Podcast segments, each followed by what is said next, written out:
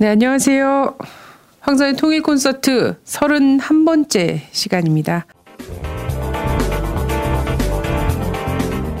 한 주간의 한반도 관련 뉴스를 전해드리겠습니다. 19일 유엔 총회는 북한 인권 결의안을 표결 없이 채택했습니다. 유엔 총회는 지난 2005년부터 12년째 해마다 북한 인권 결의안을 채택하고 있습니다. 이번 채택된 결의안은 북한 인권 침해에 대한 책임 규명과 가해자 처벌을 강조했습니다. 15일 나토는 최고 의사결정기관인 북대서양 이사회 차원에서 북핵 문제에 대한 특별회의를 열었습니다. 미국과 유럽 28개국으로 구성된 나토가 북한 핵 문제를 놓고 특별회의를 개최한 것은 이번이 처음입니다. 이날 회의에서 나토는 북한의 핵실험과 미사일 발사 등에 대해 우려를 나타내며 대북 규탄 성명을 채택했습니다. 20일 일본 교도통신은 북일 간 비공식 접촉이 계속 진행되고 있다고 보도했습니다. 소식통에 의하면 양측은 지난 9월 초 중국 동북 내륙 도시에서 10월 초와 11월 초에는 중국 남부 항구 도시에서 접촉했다고 합니다. 교도통신은 10월 접촉에 일본에서는 외무성 고위 관계자가 참석하고 북한에서는 김정은 위원장의 의중을 전달할 수 있는 조선노동당 고위 인사가 참석한 것으로 보인다며 협의 수준이 격상되었다는 소식통의 말을 인용 보도했습니다. 21일 황교안 대통령 권한대행은 국회에서 열린 대정부 질문에서 사드 문제는 할 수 있는 대로 신속하게 배치하는 것이 안보를 위해서 필요하다고 주장했습니다. 황 권한대행은 중국발 충격이 한국 경제의 도미노를 유발할 수 있다는 지적에 대해 정부가 중국 정상들과 만나 이야기했지만 금년에 배치할 것을 2년 뒤에 하고 3년 뒤에 한다고 중국의 입장이 바뀌지 않는다고 말하며 사드 배치 입장을 끝끝내 고수했습니다. 국방부는 트럼프 행정부의 국가안보보좌관으로 내정된 마이클 플린이 20일 워싱턴에서 한국 정부 관계자들을 만났다고 발표했습니다. 국방부는 이 자리에서 마이클 플린 내정자가 주한미군의 사드 배치를 한미동맹 차원의 올바른 결정 사항으로 평가하고 동맹의 굳건함을 상징하는 것이라는 의견을 피력했다고 전했습니다. 이는 트럼프 행정부 출범 이후에도 사드의 한반도 배치를 계속 추진하겠다는 뜻으로 풀이됩니다. 북한이 국가경제발전 5개년 전략 수행을 위한 200일 전투의 공식 종료를 선언했습니다. 19일 북한 매체는 지난 6월 1일부터 전개해온 200일 전투가 12월 15일 승리적으로 결속되었다고 보도했습니다. 북한 조선노동당 중앙위원회는 200일 전투의 주요 성과로 핵탄두 폭발 시험, 공업 부문 총생산액 목표 119% 초과 달성, 첫 250kW 풍력 발전기 개발, 초고전력 전기로용 전극 생산 기술 완성, 이상 고온 속 과일, 물고기 잡이 풍년, 경공업 제품의 국산화 등을 제시했습니다. 중국이 지난 15일 남중국해에서 납포한 미국 해군 수중 드론을 20일 미국 측에 반환했습니다. 21일 환구시보는 이 사건이 며칠 만에 해결됐다는 것은 협력적인 태도로 분쟁을 풀려는 양국의 의지를 보여준 것이라고 보도했습니다. 한편 이번 사건이 하나의 중국 원칙 흔들기로 중국의 심기를 건드린 트럼프 당선인을 겨냥한 중국의 경고라는 분석도 나왔습니다. 수중 드론 사태가 일단락됐지만 트럼프 행정부가 중국과의 갈등 전선을 확대할 조짐을 보이면서 미중 간 힘겨루기는 앞으로 더 이어질 것으로 전망됩니다. 미국 정부가 일본에서 가장 규모가 큰 미군 시설인 오키나와 북부훈련장 내 부지 일부를 일본 정부에 반환하기로 했습니다. 미일 정부는 21일 오키나와에 있는 북부훈련장 7,500헥타르 가운데 절반이 넘는 4,000헥타르가 반환된다고 발표했습니다. 이는 1972년 오키나와가 일본 본토에 복귀된 이후 최대 규모의 반환으로 오키나와 전체 미군 시설의 약 20%에 달합니다.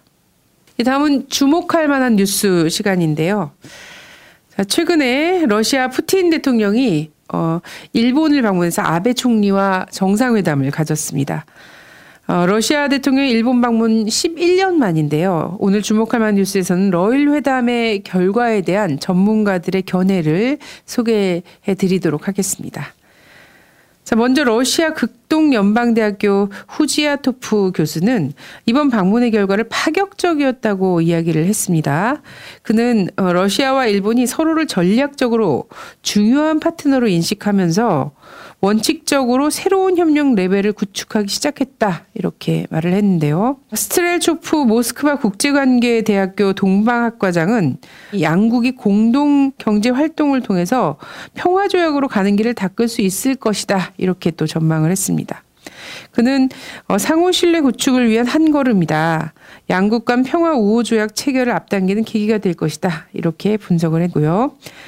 자, 템플 대학교 일본 캠퍼스의 제임스 브라운 부교수 는 결론적으로 볼 때 이번 정상회담은 일본보다는 러시아에 득이 됐다. 이렇게 표현하면서요. 일본은 영토 문제에서 원하는 것을 얻어내지 못해 실망했을 것이다. 이렇게 지적을 했습니다.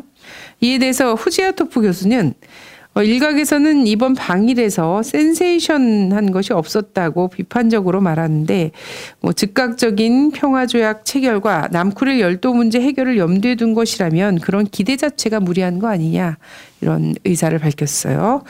어, 차윤호 경남대 극동문제연구소 교수는 러시아는 쿠릴 열도 두 개선 반환 의사를 갖고 있지만 반환한 영토에 미군이 주둔하는 최악의 상황을 우려하고 있다. 이렇게 전했습니다. 이어서 어, 쿠릴열도 섬 반환 문제는 러시아의 대미 군사 전략과 밀접하다. 미국과의 외교안보적 프레임이 근본적으로 개선되고 미일 군사 동맹 자체의 변화 없이는 반환하는 게 어렵다. 이렇게 봤습니다. 네, 심층 분석 시간입니다. 오늘 심층 분석 시간은요, 그 태영우 씨 관련해서 들어보셨을 건데요. 전 영국 주재 북한 공사였죠. 어, 망명을 요청을 했고요. 최근에 이제 국가정보원에서 신문을 받고 있는 상황이었는데 23일 이제 사회에 나오게 됩니다. 어, 사회에 나와서 대외 활동을 적극적으로 하겠다 이런 뜻을 밝혔습니다. 지난 19일 국회 정보위에서 태전 공사 비공개 면담을 마친 뒤 어, 언론에 공개된 내용인데요. 한때 영국에서 공금 횡령, 아동 성범죄를 저질러서 처벌을 피해 한국으로 왔다 이런 주장도 어, 일견에서는 있었고요. 이에 대해서는 뭐 적극 본인은 부인을 했습니다만 예, 오늘은 이 문제를 좀 알아보도록 하고요. 최근 탈북자 단체들의 그 움직임, 그 문제점에 대해서도 좀 짚어보도록 하겠습니다. NK투데이의 문경환 기자님 모셨습니다. 안녕하세요. 안녕하세요. 자, 태영호 전 공사. 네. 한참 뉴스에서 엄청 띄우고 싶어 했는데 시국이 화수상해지니까 예 그렇게만 생각만큼 뜨진 않았던 것 같은데 다시 나왔습니다. 어떤 인물인지 먼저 좀 소개를 해주시죠. 네, 영국 주재 공사 그럼 공사가 뭐 하는 사람인가 이걸 좀 알아야 되겠는데 외교관들의 직급이 있습니다. 가장 높은 게 이제 특사가 있어요. 특사는 뭐 일상적으로 상주하는 그런 사람은 아니죠. 뭐 이 대통령이나 국가의 이제 특별 정권을 위임받아서 가는 사람들인데 그런 사람 말고 일상적으로 대사관에 상주하는 사람 중에서는 이제 가장 큰 게 대사죠. 대사 다음이 공사, 그다음 참사관, 그다음 서기관, 그다음 영사 이런 순으로 돼 있습니다. 그러니까 공사면 상당히 높은 직급이다 이렇게 얘기를 할 수 있겠네요. 태용호 전 공사는 1993년부터 덴마크에 어, 대사관 서기관으로 들어가서 외교관 활동을 했었고요. 그 이후에 뭐 스웨덴 거쳐서 유럽연합 담당 과장을 하다가 2006년경부터 영국에 파견돼서 영국의 외교관으로 활동을 하고 있었고요. 북한의 성, 손꼽히는 서유럽 전문가다 이렇게 많이 알려져 있었습니다. 뭐 20년 이상 유럽 쪽에서 외교관 활동을 한 건데요. 자, 한국에 오는 과정에서 좀 논란이 있지 않았습니까? 네, 많은 논란이 있었죠. 먼저 지금까지 알려진 바에 따르면 6월 달에 북한에서 국가 비밀 누설, 자금 횡령, 미성년자 강간 혐의로 소환을 했고 여권을 압수하는 상황이 있었습니다. 이때 당시에 이태정 공사가 골프장에서 영국 정보기관 관계자를 만나서 망명을 하고 싶다라는 의사를 밝혔고 이때부터 영국 정보기관이 미 CIA와 어, 협력을 해서 망명을 하게 됐고요. 7월 달에 북한의 중앙검찰소에서 수사 시작 결정서를 발급을 했습니다. 이때부터 상당히 이제 다급한 상황이 됐죠. 당장 법적 절차에 들어가는 상황이었기 때문에 그래서 영국과 미국이 다급하게 망명지를 어디로 할 거냐, 어디로 망명하고 싶냐 이렇게 백지 위임장을 내밀었고 여기서 태정공사가 한국을 선택을 했다고 합니다. 8월 달이 되면서 북한이 영국이 범죄자 소환 요구를 거절했다 이렇게 주장을 했어요. 그러니까 이 태정공사는 범죄자다. 우리가 이 사람을 조사를 해야 되겠으니 수사를 해야 되겠으니 보내달라라고 요구를 했는데 영국에서 이걸 이제 거절을 한 거죠. 이에 대해서 영국에서는 아무런 이제 입장도 밝히지는 않았습니다. 어쨌든 이때 이제 한국으로 영국과 미국의 정보기관들이 합동으로 해서 공군기까지 동원을 해서 한국으로 보냈습니다. 당시 한국일보 보도에 따르면 이 태정 공사가 580만 달러의 공금을 횡령했다 이렇게 좀 보도가 나온 게 있고요. 망명길에 영국 공군기에 골프채 세트와 테니스 라켓을 챙겼다. 그만큼 이제 골프와 테니스를 좋아했다. 뭐 이런 얘기도 있었고 공항 가는 길에 뭐 중간에 대형마트에 들려가지고 쇼핑도 즐겼다. 뭐 이런 얘기도 나와서 좀 특이한 음, 망명 계기다. 뭐 이렇게도 얘기할 수 있겠습니다. 뭐 골프채, 뭐 테니스, 어, 공금 횡령, 성범죄, 하여튼 의혹들이요. 의혹들이 뭐 맞다면 한국의 어쨌든 뭐 특정 그룹들 안에서는 굉장히 흔하고 친근한 어, 것들인데요. 자 이런 논란에 대해서 어쨌든 적극 그 반박은 했어요. 네, 네. 이번에 이제 정보위 국회 정보위 면담에서는 그런 범죄 사실 일체 없다 이렇게 주장을 했고 특히 이제 자금 횡령과 관련해서는 북한에서 그렇게 주장할 거라고 예상을 하고 미리 대사관 자금 정산 관련 서류를 사진으로 찍어왔다 이렇게 얘기를 했습니다. 근데 이런 증거가 있었으면 초반에 바로 공개를 했으면 될 텐데 왜 이제 와서 이런 어, 반박 자료가 있다라고 얘기하는지는 잘 모르겠고요. 그다음에 또 이런 얘기도 했습니다. 왜 한국으로 오게 됐느냐, 어, 왜 탈북을 했느냐, 어, 처벌을 피해서 온 것 아니냐라는 거에 대해서는 오랜 해외 송- 생활을 통해 한국 영화와 드라마를 보면서 한국 민주화 발전상을 체감했고 자유민주주의 체제에 대한 동경심 때문에 오래전에 탈북을 결심했다. 이렇게 밝히기도 했습니다. 네. 20년 동안 유럽에 사셨는데 유럽의 민주화 발전상이 그 한국보다 못하게 느껴졌습니다. 그러게요. 네. 한국이 그만큼 민주화가 된 나라였다. 네. 뭐 이렇게. 자, 이거는 어쨌든 한국 드라마와 영화를 통해서 민주화의 발전상 뭐 이런 경제적 위상 뭐 이런 것들 체감했다 이런 얘기들은 북한에 있다가 이렇게 뭐 USB나 아니면 전파를 따서 이렇게 한국 드라마를 봤 보다가 탈출했다라고 얘기하는 흔한 탈북자들의 그 감상 과정이랑 똑같지 않습니까? 그래서 좀 특별한 그 유럽에 20년씩이나 있었던 외교관이라 좀 뭔가 다른 게 있을 줄 알았는데 그건 아니군요. 저도 이걸 보고 약간 좀 황당했는데 한국의 사회상을 알고 싶으면 해외에 있었던 사람인데 그냥 인터넷으로 한국의 뉴스도 볼 수 있고 뭐 여러 가지 사이트들 들어가서 구경도 할 수 있고 이러면서 아, 한국 사회에 대해서 더 잘 알 수 있었을 텐데 굳이 일반 그 북한 주민들이 흔히 본다는 한국 드라마, 영화 이런 걸 보면서 꿈을 키웠다. 어, 이건 좀 약간 좀 뜬금없다, 생뚱맞다 이렇게 좀 보여지고요. 진짜 자유민주주의를 찾아서 온 거다라고 하면 왜 굳이 한국으로 왔을까? 한국보다 서유럽이나 미국 이런 데가 자유민주주의로 따지면 어, 더 낫지 않았을까? 이런 의혹도 사실 들긴 합니다. 영국의 인터넷 사정이 매우 안 좋은 게 아닌가 이런 생각도 좀 들고요. 자, 사회에 나와선 통일을 위해서 적극 노력하겠다 이렇게 얘기를 했어요. 그 내용을 보니까는 혹시 뭐 최순실 씨나 이게 박근혜 대통령 연설문 써주신 분들이 좀 손을 봐준 게 아닌가 싶을 정도로 약간 비슷한 그런 대목들도 있던데. 예, 그렇습니다.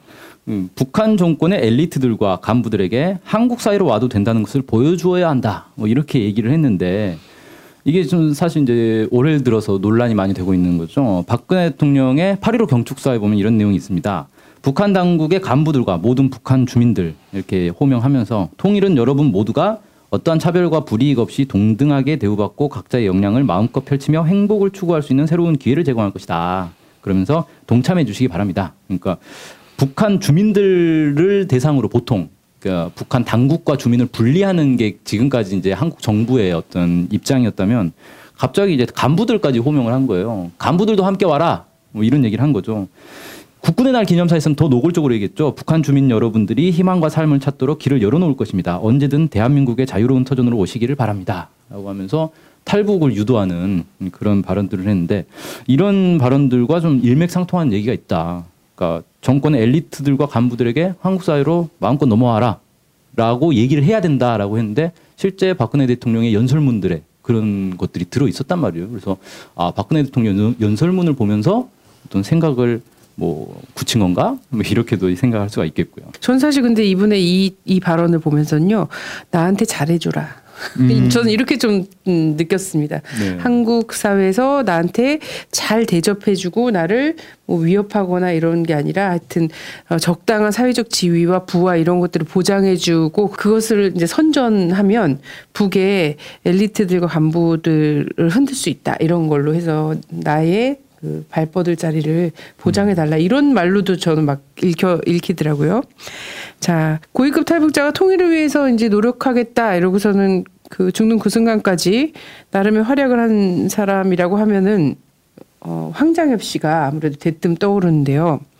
그다지 막 엄청나게 통일을 위해서 기여했다는 통일 운동가라든가 이렇게 뭐, 뭐 애국 애족적인 막 이런 이- 이미지는 전혀 아니었거든요.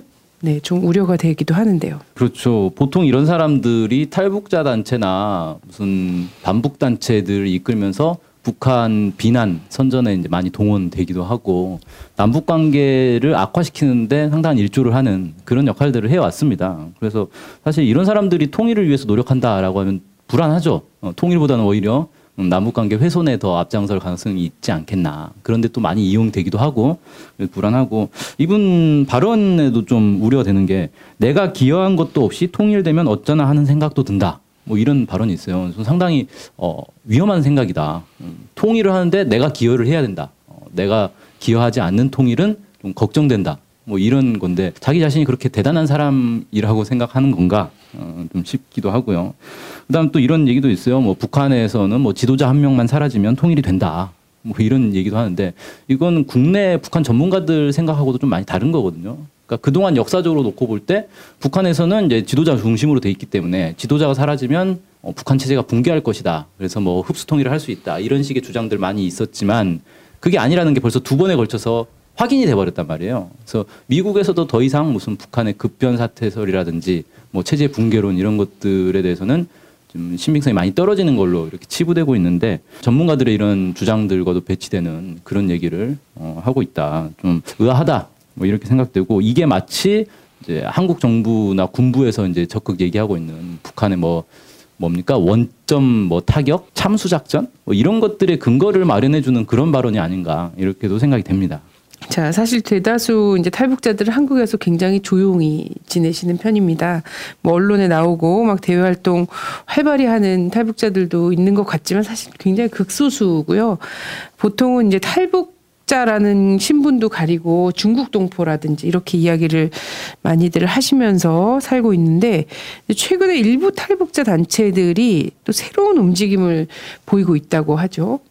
네 그렇습니다. 10월 말 10월 말이면 지금 이제 박근혜 최순실 게이트로 인해서 촛불 집회 한참 이제 불붙기 시작하던 때 아닙니까? 이때 정부 청사 앞에서 특이한 집회가 하나 열렸어요. 북한 인권법 실천을 위한 단체 연합이라는 단체가 만들어져 가지고 이 정부 청사 앞에서 집회를 했는데 기본 내용은 북한 인권 재단이 자신들에게 투자를 해야 된다. 이런 걸 요구하는 그런 집회였습니다. 이 북한 인권법 실천을 위한 단체 연합은 9월 19일 30여 개의 탈북자 단체들이 모여서 결성한 단체인데요. 어, 이런 움직임이 최근에 어, 눈에 띈다 이렇게 얘기할 수 있겠습니다. 북한 인권재단 이게 이제 발단이 된 것 같아요. 거기서 좀 모여 있는 돈이랄까 이런 것들 그죠? 근데 이게 어떤 재단인가요? 네, 올 3월 달에 북한 인권법이 논란 속에 통과가 됐죠. 그래서 9월 4일부터 시행에 들어갔는데 이 북한 인권법에 따라서 설립되는 재단이 바로 북한 인권 재단입니다. 통일부 산하 재단이고요. 북한 인권 및 인도적 지원 관련 조사 연구 사업, 정책 개발 사업, NGO 지원 사업 이런 것들을 하게 돼 있습니다. 그러니까 여기서 이제 NGO 지원 사업 이게 여러 단체들을 지원하는 건데 어떤 단체들을 지원하겠는가 이게 이제 뻔한 거고요. 이 단체 연합 아까 만들었던 그 단체 연합들이 자기들을 지원해 달라 이걸 이제 요구를 하게 되는 계기가 됐습니다. 운영 예산이 134억 원이 책정이 돼 있고 정부가 연간 250억 원을 출연하겠다 이런 것들 지금 기재부 내에서 논의가 되고 있는 걸로 이렇게 알려져 있고요. 이 사진이 보면은 여야가 다섯 명씩 추천을 하고 통일부 장관이 두 명을 추천하게 돼 있는데 현재는 새누리당이 이사장과 상임이사 자리를 자기들이 다 어, 추천하겠다 이렇게 고집을 부리면서 재단 설립은 지연이 되고 있습니다. 자, 이 인권재단이 기획 탈북을 그럼 조장할 수 있다 이런 지적이 당연히 있겠는데요. 안 그래도 북한 인권재단 이런 거 없을 때도 굉장히 많은 그 혈세가 이런 대북 단체들한테로 가고 있는 거 아닌가라는 의심들이 있지 않았습니까? 그렇죠. 네. 근데 그 동안에 이제 탈북 단체들, 뭐 대북 전단 살포 단체들 이런 단체들의 어, 정부 예산들이 많이 투입이 됐고 심지어는 미국에서도 미국의 뭐 민주주의 기금이라든지 뭐 국무부 지원금이라든지 이런 것들이 들어가서 논란이 많이 됐었는데 어쨌든 이걸 정부가 이제 공식적으로 좀더더 전폭적으로 지원을, 지원을 해주겠다 뭐 이런 뜻으로도 읽힐 수가 있는데 이 엔조 단체들이 대부분 이제 탈북자 단체나 반북 단체들이 될 가능성이 높단 말이에요. 근데 이런 단체들이 그동안 이제 해온 일이 뭐냐면 기획 탈북에 상당히 많이 관여를 해왔다 이렇게 알려져 있습니다. 그 기획 탈북을 하는 이유는 뭐냐면 결국은 이게 또 돈 문제가 되는 거거든요. 그래서 우리가 흔히 탈북하면은 아 북한의 이제 정치적 박해를 이제 피해서 중국을 거쳐서 한국에 넘어와서 뭐 자유민주의 품으로 들어온다 이렇게 아름답게 포장을 많이 하는데 실제로는 일종의 이것도 돈벌이 사업이 돼버렸어요. 언제부턴가 이 돈벌이 사업이 돼가지고 이 정착 지원금이라든지 이런 것들을 브로커들이 가져가기 위해서 굳이 탈북할 생각이 없는 사람들을 유인을 해가지고 어, 탈북해서 한국에 가면 정착 지원금을 받는다. 어, 그러니까 들어와라. 이런 식으로 이제 유인을 해서 한국에 들어오면 정착 지원금의 몇 퍼센트를 브로커들이 가져가고 이런 식의 이제 일종의 장사가 돼버린 거죠. 하나의 산업이 됐습니다. 이것도 꽤 중국 지역에 가면은 이 국경 지역에 가면은 이런 일을 업으로 하는 사람들이 꽤 많이 있다 그래요. 이런 사람들이 이제 기획 탈북을 하면 이걸 가지고 후원도 받을 수 있고 지원도 받을 수 있는 겁니다. 그래서 여러 선교사, 교회, 그다음에 뭐 기업들 이런데 아 우리가 이런 좋은 일을 하고 있으니까 후원을 해라. 어, 이번에도 뭐 몇 명을 데려왔다. 뭐 이런 식으로 해서 후원을 받고 이게 다 돈과 직결되는 거죠. 그러다 보니까 아 이런 활동들을 많이 하는 음, 기획 탈북 해가지고 뭔가 사회적으로 이슈를 만들어내고 이런 활동을 많이 하는 데를 재단에서 더 후원을 할 수밖에 없지 않겠냐 이렇게 판단하고 또 이런 사업에 더 열을 올릴 가능성이 높다 이렇게 좀 부작용이 우려가 됩니다. 그러면 이제 이 인권 북한 인권 재단의 어떤 후원이나 이런 것들을 노리는 탈북자 단체들이 있겠죠. 예, 아까 얘기했던 그 30여 개 단체들이 음, 그런 걸 노리고 연합을 만든 거 아니겠습니까? 어, 대표적인 단체들을 보면은 북한 자유연합 어, 대표가 수잔 솔티입니다. 예, 외국인이죠. 미국의 민주주의 기금에 어, 있는 사람이죠. 그다음 자유 북한 방송 김성민 대표가 있는 곳인데 여기도 이제 대표적인 반북 이제 언론 활동을 하는 곳으로 알려져 있죠. 자유 북한 운동 연합 대표 박상학 또 우리 방송에서도 많이 다루지 않았습니까? 네. 대북 전단 살포의 이제 전문가다 뭐 이렇게 얘기할 수 있겠고요. 그다음에 탈북자 동주회 여기도 좀 이제 이좀 약간 극단적인 그런 이제 시위 뭐 행동들을 많이 하는 뭐 군복 입고 나와가지고 뭐 북한 뭐 인민 해방하겠다 뭐 이런 거 하는 그런 곳인데 이런 단체들이 어 많이 모여 있습니다. 뭐 지금 단체 이름들 들어보니까 그동안의 활동과 관련해서 좀 문제가 되고 의혹이 있었던 단체들이네요. 대체로 어, 역시 정치 성향 자체가 논란이 될 것 같은데 청와대에서 이제 돈 줘서 관제 데모에 좀 동원했다 이런 주장도 있지 않았습니까? 네, 올 들어서 이게 이슈가 한번 됐었죠. 4월 달에 그 어버이 연합이 청와대와 협의 아래 어, 협의라고 표현을 했어요. 청와대 지시를 받았 다라고는 표현을 하지 않더라고요. 뭐 정경련 등의 지원을 받아가지고 탈북자 천여 명을 어, 일당 2만 원에 동원을 해서 보수단체 집회를 했다고 이제 폭로가 됐죠. 주로 집회 내용이 이런 겁니다. 세월호 진상규명 반대, 전교조 해체, 야당 해산, 국정원 사수, 국정교과서 지지, 노동계약법 처리 촉구 뭐 이런 것들을 했어요. 그러니까 명백히 현 박근혜 정부 그리고 새누리당의 정책들을 옹호하는 그런 집회들을 한 거죠. 뭐 이런 증언도 있습니다. 국정원 직원이 목사 안수를 받은 뒤에 위장 선교 재단을 만들어 탈북자 단체에 자금을 지원하는 경우도 있다. 이런 증언도 있었고요. 탈북자 단체인 자유민 학부모 연합 대표가 우리가 북한에서 왔기 때문에 국정원에서 정보 교환을 하러 우리를 찾아오거나 해서 만나는 것일 뿐이다라고 하면서 국정원의 지시를 받는 건 아니지만 국정원과 접촉은 한다라는 걸 또 인정하기도 했습니다. 그래서 청와대와 국정원에서 이런 탈북자 단체들 그리고 보수 단체들을 이용해서 탈북자들을 뭐 일당 줘가면서 동원해서 자신들에게 유리한 이 여론을 만들기 위해서 어, 관제 데모를 해왔던 것이 폭로가 됐었죠. 네. 결국 인권은 명분이고 이제 국민 혈세 나눠 먹기 이 판이 되지 않을까 이런 게 걱정인데요. 사실 그 한국에서 북한 인권 문제 해결을 하겠다는 북한 인권법도 발상 자체가 좀 문제가 되지 않나 이런 지적도 많지 않습니까? 그렇습니다. 사실 어느 특정 국가의 인권을 다뤄보겠다 이걸 법으로 만드는 것도 상식적으로 이게 합당한가 논란이 발생할 수밖에 없는데요. 흔히 이제 미국이 인권 문제와 관련해서 가장 공세적으로 나오지 않습니까? 전 세계 각국의 인권 현황을 뭐 보고서로 만들어 가지고 매년 발표를 하기도 하고. 근데 국제 사회에서는 이런 미국의 인권 공세가 내정 간섭 이 될 수 있고 또 침략의 명분으로 활용이 돼 왔다 그동안 이런 이제 비판이 끊이지 않았습니다. 그래서 인권이라는 게 인권하면 다 좋은 것으로 생각하지만 이 인권이 어떻게 이용되느냐에 따라서는 사실 상대방 국가를 압박하고 내정 간섭을 하고 이런 쪽으로 활용될 수 있다 이런 어, 부분은 좀 명심해야 될 것 같고 특히 한국에서 북한의 인권 문제를 다룬다라고 했을 때는 여러 가지 좀 논란이 발생할 수밖에 없습니다. 예를 들어서 탈북자들이 한국에서 과연 어떤 인권을 누리고 있는가 이렇게 놓고 보면 간첩 조작 사건들이 여러 번 들통이 나지 않았습니까? 그리고 뭐 최근에도 황교안 총리가 뭐 직파 간첩 네. 네.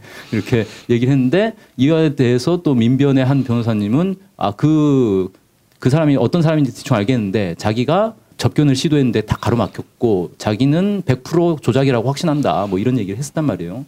그리고 그 이전에 또 뭐 서울시 공무원 간첩 사건도 증거를 조작한 게 들통나지 않습니까? 그렇게 사실 탈북자들이 한국에서 인권을 누린다기보다는 이런 정치적 목적에 이용당하고 있는 실태도 있고 그다음에 뭐 북한 종업원 사건 이것도 좀 상당히 심각한 문제죠. 이제 정부에서는 공식적으로 자진 탈북해서 한국에 왔다라고 하는데 어, 납치됐을 가능성도 상당히 높고 이 사람들의 행방도 지금 사실 묘연한 상태인 거고요. 그래서 이런 것들이 과연 한국이 북한에 대해서 어떤 인권 공세를 취할 좀 상황인가? 한국에 있는 탈북자들의 인권부터 좀 보호를 해야 되는 상황 아닌가? 뭐 이렇게 좀 지적을 받을 수가 있을 것 같고 한국에서 북한 인권 문제를 논하려면은 가장 먼저 저는 북한의 사회에 대한 이해부터 따라야 된다는 저는 생각이 됩니다. 그러니까 한국과 이 북한의 사회 체제가 다르고 문화가 다르다 보니까 여기에 대한 이해 없이 인권을 가지고 접근했을 때 서로 오해가 쌓이고 충돌이 발생할 수밖에 없다는 거거든요. 마찬가지로 북한이 한국의 인권 상황에 대해서 논하기 시작하면 이거는 뭐 싸움밖에 날 수가 없는 거예요. 그러니까 서로가 서로 사회 체제에 대해서 잘 이해하는 그런 과정이 소통 과정이 먼저 있어야 되지 않겠나 저는 그렇게 생각을 합니다. 자 여기저기 보니까 재단이 참 문제가 되고 있습니다. 이게 보니까 문체부 산하에는 미르재단과 K스포츠 재단이 있다면 통일부판 미르재단 K스포츠 재단 이게 사실은 이제 이 북한 인권재단이 아닌가. 지금 뭐 확보돼 있는 자본도 그렇고 사업 내용도 그렇고 전부 어, 일부의 정치 그 권력 집단 그 입맛에 맞는 사업으로 지금 모든 게 지금 다 혈세가 이용이 될 것 같은 정황이지 않습니까? 그래서 어 사실 지금 어 최순실 박근혜 국정농단 사건 때문에 우리나라 우리 사회가 지금 완전히 뒤집어진 상황인데 그리고 그런 적폐들을 다 뿌리 뽑자라고 얘기하고 있는데 통일부도 이런 재단을 통해서 줄 세우기를 하면서 혈세를 낭비하려고 하고 있지 않나 이런 의심을 거둘 수 없는데요. 어 우리 국민들이 어 촛불의 힘으로 우리 사회를 바로잡는 길에 나선 만큼 통일부도 본연의 임무를 다할 수 있도록 감시의 눈초리를 거두지 말아야겠습니다. 오늘 말씀 감사합니다. 감사합니다. 네. 주권방송이 미랄영농조합법인과 함께 우리밀 라면을 판매합니다. 수입산 밀이 아닌 완전 토종 호밀과 안진뱅이 밀로 만든 건강한 우리밀 라면입니다. 아이들에게도 어르신들께도 안심하고 유래해 줄 수 있는 착한 라면입니다. 주권방송 홈페이지 배너를 클릭하셔서 착한 장터 페이지를 들어오시면 여러 가지 종류의 라면을 주문하실 수 있습니다. 이곳에서 주문하시면 주권방송의 후원이 됩니다. 주권방송의 청자 여러분들께 안심하고 보내드립니다.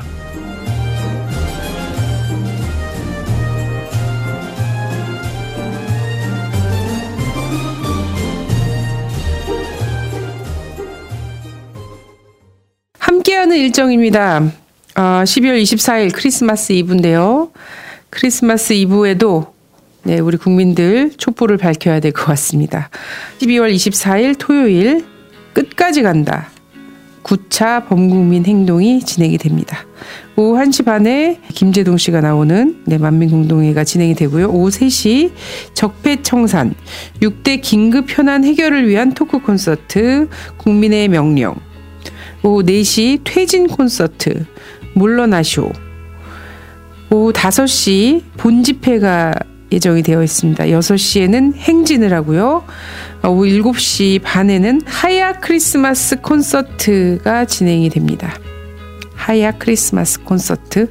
예, 많은 국민들의 참여와 관심 부탁드립니다. 감사합니다.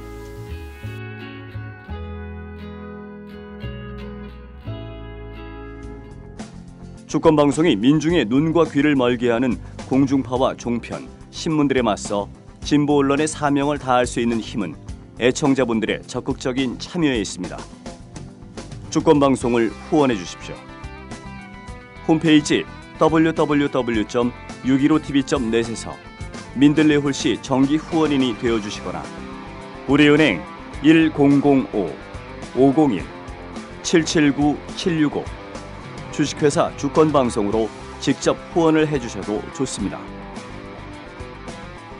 저희 주권방송은 평화 번영과 민주 회복을 위한 진보 언론의 사명을 성실히 수행할 것입니다. 주권방송과 함께 해 주시기 바랍니다.